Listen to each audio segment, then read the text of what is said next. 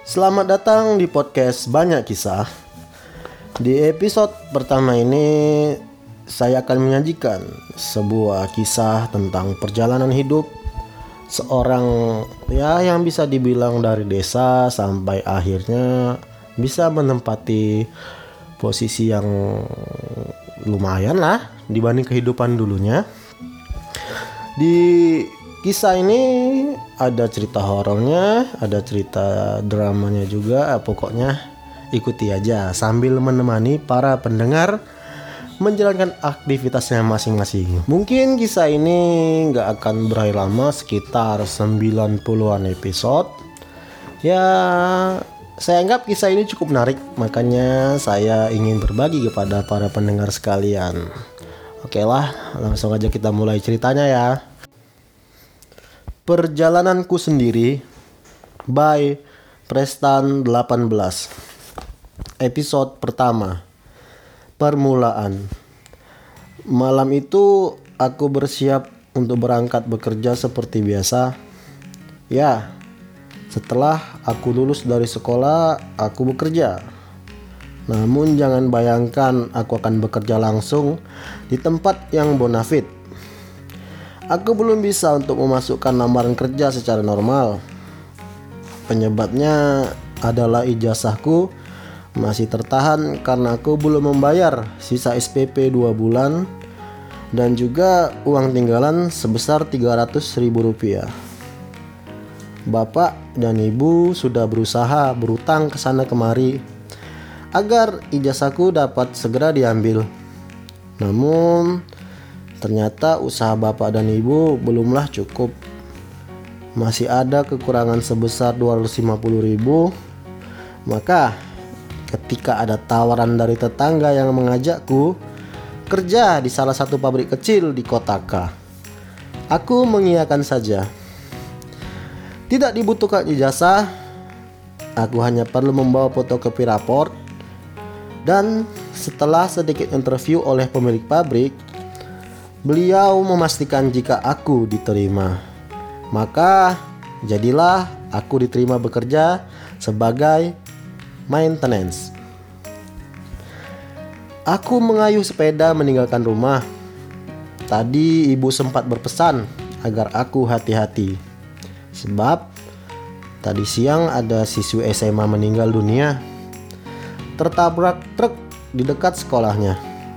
Sekolah tersebut akan kulewati karena searah dengan perjalananku menuju tempat kerja. Aku mengiyakan saja pesan ibu.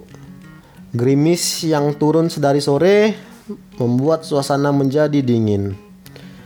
Sesekali aku melambatkan kecepatan karena harus menerobos genangan air. Aku heran Mengapa tidak ada seorang pun kulihat di luar rumah? Padahal jam masih menunjukkan pukul 21.30. Maka jadilah aku sendirian menembus gelapnya malam yang basah. Aku sampai di tikungan ujung desa di mana terdapat rumpun bambu yang sangat luas.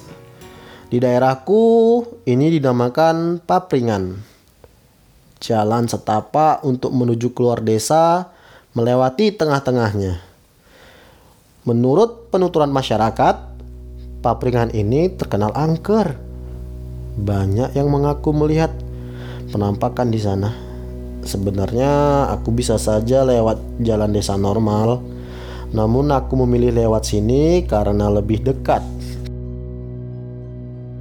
Selepas papringan ini, aku akan tiba di dekat SMA yang ibuku maksud tadi. Aku hanya membaca doa dan bersepeda santai saja menembus papringan itu. Suara decitan bambu yang tertiup angin menemaniku. Sesekali tetesan air yang besar-besar berjatuhan dari atas. Aku sempat berpikir akan menemui makhluk tak kasat mata karena suasananya sangat mendukung bagi mereka menunjukkan eksistensinya. Namun tidak, hanya angin dingin terasa menembus jas hujan dan membuat bulu kudukku berdiri. Selebihnya aku tak melihat apa pun.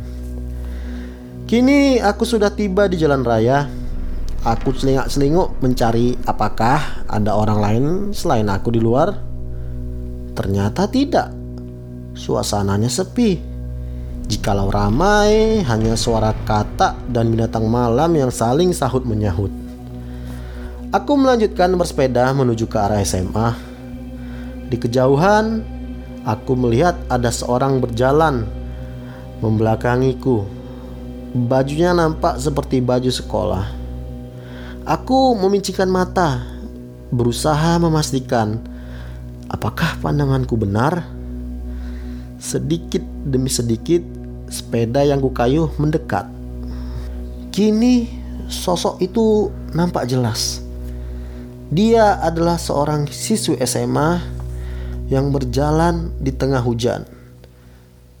Bajunya basah, namun gadis itu nampak tidak terganggu dan terus berjalan sambil mendudukkan kepalanya. Hatiku langsung berdebar. Aku teringat pesan ibuku mengenai gadis SMA korban kecelakaan. Kini jarak antara aku dan dia hanya 5 meter. Dia masih berjalan pelan dengan tubuh basah. Aku berinisiatif untuk melihat ke arah kakinya. Astagfirullah, kakinya nampak transparan. Aku menjadi yakin jika gadis di depanku ini bukan manusia. Dan aku juga yakin jika sosok ini jelas bukanlah arwah penasaran. Ini adalah kerjaan jin yang menyaru menjadi sok-sok korban kecelakaan untuk menakut-nakuti manusia. Kini aku berdiri bersebelahan dengannya. Ku tengok ke arah gadis itu. Ternyata rambutnya menutupi wajahnya. Hei, pergi sana. Aku nggak takut. Aku berkata seperti itu sambil terus berusaha membuat keyakinan dalam hatiku tetap tebal. Aku tak ingin ada celah bagi ketakutan untuk menyusup. Gadis itu berhenti dan menoleh kepadaku. Lalu dia nyengir, menunjukkan deretan giginya yang nampak berwarna merah. Aku berhenti dan menatapnya. Ada sedikit perasaan takut, namun aku kembali meyakinkan hatiku dengan berpikir bahwa mereka juga ciptaan Tuhan. Sudahlah, pergi. Kasihan gadis yang kamu tiru sosoknya. Gadis itu lalu tertawa pelan. Aku segera membaca lantunan ayat-ayat suci sambil berkeyakinan jika Tuhan adalah sebaik-baiknya tempat berlindung. Perlahan-lahan sosok itu menghilang, meninggalkan bau anyir darah. Aku bersyukur atas hal ini. Kemudian ku tengok ke kanan dan ke kiri Kulihat tempat tadi di mana sosok itu berhenti dan menghilang. Ada gudukan pasir yang nampak digunakan untuk menutupi sesuatu. Aku menstandarkan sepeda dan menghampiri gudukan itu. Sedikit tercium bau anyir dan juga ada bercak-bercak lengket. Astagfirullah, kasihan gadis yang kecelakaan tadi.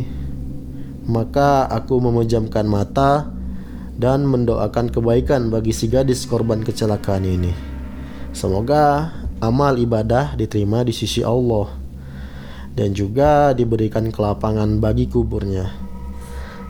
Setelah selesai mendoakan, aku kembali ke sepeda dan melanjutkan perjalananku menuju kota K. Pagi itu, aku kembali pulang ke rumah. Setelah selesai bekerja, setelah kejadian tadi malam, aku sampai di tempat kerja dan langsung melakukan kewajibanku. Tidak banyak yang kulakukan karena mesin-mesin sudah dipreventif pada siang harinya. Mesin berjalan normal dan aku hanya sesekali membantu karyawan produksi yang hanya berjumlah tiga orang itu untuk mengganti benang.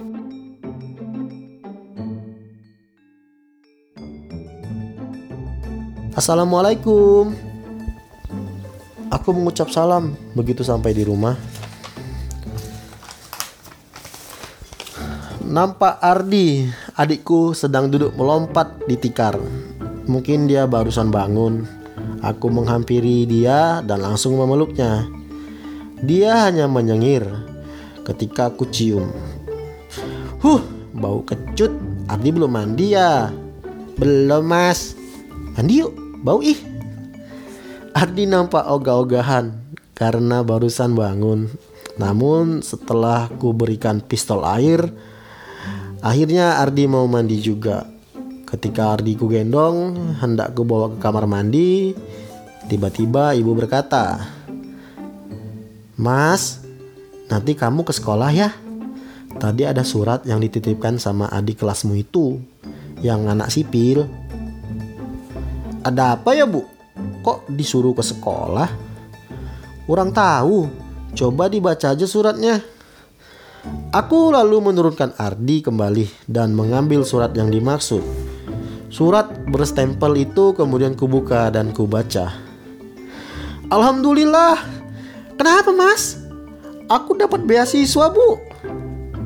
Ibu nampak heran dan menghentikan kegiatan beliau. Beliau datang menghampiriku untuk membaca suratnya. Beasiswa apa? Beasiswa dari SMK. Kemarin semester 6 kan belum diberikan. Ini dikasih sekarang. Alhamdulillah yo, rezekimu bisa buat ambil ijazah. Iya bu, alhamdulillah. Nanti coba tak langsung ambil ijazahnya. Aku merasa bahagia sebab dengan beasiswa ini aku bisa mengambil ijazah segera. Maka aku pun segera mengajak Ardi mandi. Setelah selesai, aku berpakaian OSIS yang sudah dua bulan ini tak kupakai. Aku berangkat menuju sekolah. Setiba di sekolah, aku datang ke TU untuk mengurus beasiswa. Aku juga membawa uang yang berhasil dikumpulkan ibu. Aku menyelesaikan sisa pembayaran. Setelah selesai, aku bisa mengambil ijazahku di ruang kesiswaan. Aku amat bahagia dengan ini, sebab kini aku bisa mendaftar kerja secara legal. Sepulang dari sekolah, aku sempatkan menelpon Pak Ditukul yang kini sudah berumah tangga di Pasuruan. Beberapa minggu lalu, ketika beliau pulang, beliau menawari aku untuk mencari kerja di sana saja. Sebab saat ini banyak perusahaan yang sedang membuka lowongan. Halo, Assalamualaikum Pak De. Waalaikumsalam. Piye yo? Alhamdulillah sehat. Pak De nggak kerja? Kerja. Ini lagi mau ke Surabaya. Oh alah. Yo wes. Aku cuma mau ngabari. Aku sudah dapat ijazah. Insya Allah dalam minggu ini aku berangkat ke sana. Alhamdulillah yo. Ya sudah, kalau gitu tak tunggu kedatanganmu. Ya Pak De, matur nuwun. Sampai jumpa ya. Aku berniat mencari kerja di Pasuruan atas ajakan Pak Ditukul dan istrinya. Pada keesokan harinya, aku meminta izin resign kepada pemilik pabrik tempatku kerja sekarang. Awalnya aku ragu akan diizinkan langsung resign. Namun ternyata beliau mengizinkan karena senang melihatku bersemangat meraih mimpi untuk dapat berkuliah lagi. Beliau juga berpesan agar aku bersungguh-sungguh memegang nilai-nilai kejujuran dan juga tetap memelihara idealisme. Tak lupa beliau memberikan gaji terakhirku. Lumayan bisa aku gunakan sebagai bekal. Setelah selesai dan berpamitan kepada beliau, aku segera menuju stasiun untuk memesan tiket kereta. Akhirnya, inilah awal dari perjalanan panjangku sendiri bersambung. Ya, segitulah episode pertamanya. Oh ya, sebelumnya maaf saya belum memperkenalkan kan uh, tokoh utama dalam cerita ini. Nah, namanya Tio. Itu nama tengahnya, nama panjangnya saya sendiri juga nggak tahu. Uh, ceritanya mungkin baru awal ya masih kurang-kurang menarik ya. Tapi percayalah pada saya, masih panjang ceritanya masih 90 episode lagi jadi kalau suka dan masih penasaran tentang kisah hidupnya Mas Tio Jangan lupa follow podcast ini dan sampai jumpa.